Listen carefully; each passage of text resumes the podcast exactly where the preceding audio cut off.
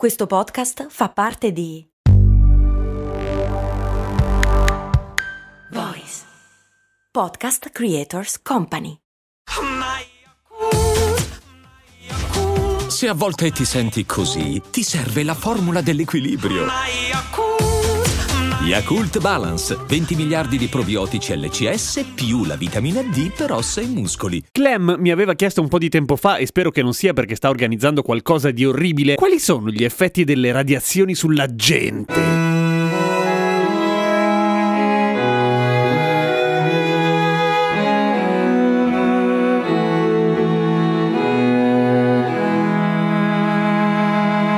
Gli effetti delle radiazioni sulla gente sono brutti generalmente, ma non sono come spesso vengono rappresentati ad esempio nei films. Ed è curioso che tu me lo chieda proprio adesso, non è vero, me l'hai chiesto un sacco di tempo fa, prima dell'estate. Però io in questo momento sto leggendo Chernobyl, quel libro lì, quel documento lì scritto da uno storico ucraino che da cui è stato tratto poi la serie che avete sulle piattaforme, quelle che si pagano, vedi è Netflix. Figo, guardatela. Vabbè, quali sono gli effetti delle radiazioni sulla gente? Meno spettacolari di come vengono rappresentati, dicevamo, ma comunque una merda, ecco. Allora, quando si parla di radiazioni ci sono qualcosa come 14.000 unità di misura. Discorso che varrebbe tranquillamente una puntata a parte. Si parla di potenza di radiazioni e la quantità di radiazioni che uno si piglia, ok? Per cui parleremo molto spannometricamente di tante radiazioni, ok? Una persona che viene esposta a tante radiazioni e per tante radiazioni intendiamo molte di più più di quelle di un attack, per dire. Cosa accade e perché le radiazioni fanno male, in effetti? Le radiazioni fanno male perché, o, o meglio, le radiazioni ionizzanti, che sono quelle che fanno male, fanno male perché portano con sé una sufficiente quantità di energia da sminchiare via gli elettroni degli atomi delle cellule, svaccando quindi le cellule stesse e quindi vanno a pasticciare il DNA. E noi non vogliamo che ci si pasticci il DNA, perché il DNA, una volta che viene pasticciato, muta e raramente diventiamo fichi, più probabilmente ci succedono delle cose brutte, tipo il cancro. Il problema è che il DNA che si pasticcia è una cosa abbastanza normale, abbiamo miliardi di cellule nel nostro corpicino e ovviamente succede che ogni tanto una cellula si rompe, si spacca, si replica male, ma il nostro corpo è molto bravo a ripararsi, per cui quella cellula viene individuata dalle guardie, messa in un angolo e ciapponata male. Un po' come succede quando ci scottiamo con il sole. Vi ricordate la puntata? Andatevela a risentire, è interessante è il motivo per cui ci si stacca la pelle, la parte superiore della pelle quando ci scottiamo scottiamo. Il problema è che quando riceviamo una grande quantità di radiazioni ionizzanti, questa roba avviene a livello massivo in tutto il corpo. Troppo perché possa ripararsi da solo. Quindi succedono tutta una serie di cose. Allora, se venite esposti a delle radiazioni, e ammettendo che veniate curati, la prima cosa che vi sarà data sarà una pillola di iodio. Che salva la vita? No, fa molto poco, ma piuttosto che niente, meglio piuttosto come credo si dica in lombardo, anche se non si dice così, si dice beh, chiedetelo a lombardo, non a un sudamericano, voglio dire. Quello che succede è che fra tutti gli organi del nostro corpo la tiroide accumula dentro di sé una grandissima quantità di iodio, perché attraverso quello poi fa tutta una serie di cose buone per noi. Per evitare che si puppi dello iodio contaminato e che quindi se ne vada rapidamente in vacca a lei la tiroide, si prende una pillola di iodio che satura in qualche modo la tiroide e così il resto dello iodio non rimane spalmato su tutto il corpo perché non è, non è, che va via. Però almeno non è tutto in un posto solo. Comunque i primi effetti non sono le bruciature sulla pelle, a meno che non sia una quantità enorme di radiazioni, ma si muore poco dopo. Di solito sono nausea, diarrea, mal di testa, insomma, forte malessere, generico forte malessere che può durare dei giorni.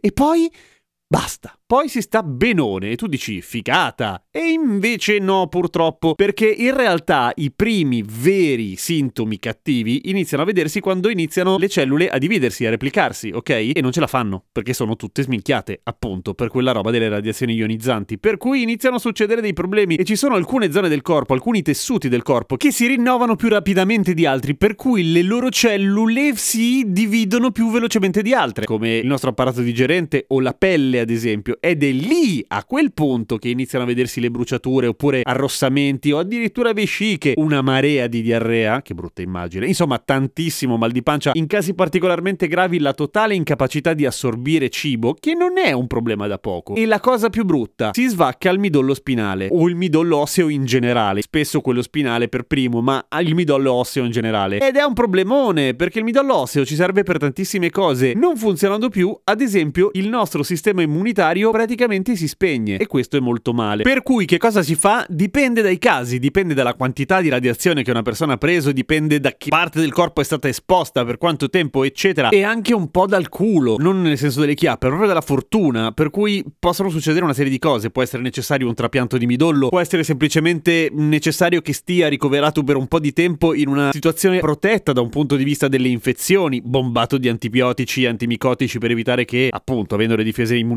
molto molto basse, si ammali di qualsiasi cosa. Può sfangarla come può non sfangarla, naturalmente, perché la mutazione delle cellule, ok, il nostro corpo le ripara, ma è una cosa statistica, se aumentano a dismisura è possibile effettivamente che negli anni o nei mesi, insomma, si sviluppino delle forme tumorali. Ahimè. Ora, c'è una cosa che bisogna un pochino sfatare. Spesso vengono rappresentate le persone che hanno subito radiazioni come se loro stesse brillassero al buio, tanto sono radioattive. Cioè, nessuno ci si può avvicinare. Non è tanto così, nel senso, in realtà la parte contaminante di una persona che è stata esposta alle radiazioni è tutto quello che c'è sopra, ok? Vestiti, pulviscolo, polvere sottile, tutta roba che bene o male si lava via. Il corpo di per sé non è tanto radioattivo, sono le particelle che una persona ha respirato slash ingerito e che purtroppo ci mettono da un lato un po' a essere espulse, anche perché poi entrano in circolo e lì rimangono e ci mettono un bel po' di tempo a smettere di emettere radiazioni e lì dove si annidano le stronze continuano a sparaflesciare le cellule che hanno intorno, quindi continuano a fare danni. È per quello che poi c'è, dopo un momento di relativa calma, c'è un picco di malessere, perché è il momento in cui si sono accumulati sufficienti danni all'interno dell'organismo. Ma questo materiale che è entrato in circolo, che comunque una persona ha ancora, che ne so, nei bronchi, nei polmoni o nell'apparato digerente, raramente è sufficientemente forte da poter contaminare chi è fuori da, da, dal corpo. Nel senso, se fossero così forti, sarebbe morta la persona. Per cui non è poi così